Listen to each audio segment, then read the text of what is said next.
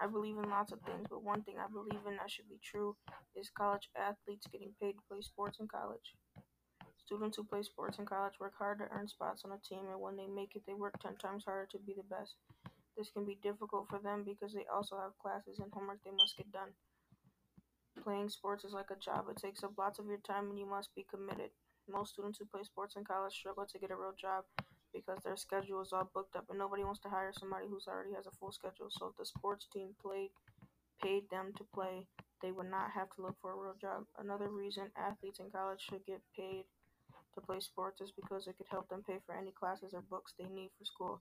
If kids got paid to pay if kids got paid to play sports in college, it would attract a lot more athletes, which would make the school look more better and the chances of kids going pro would go up. Something else I believe is kids should be allowed on their phones in school without being taken away. I understand some teachers call it a distraction, but if they are finished with their schoolwork and have some extra free time, why why can't they go on their phone for a little? Phones could also be used to do work in class. In my opinion, if the student is not doing anything, if they are not doing anything they're not supposed to be doing with the phone, they should be allowed on it with any without any problems.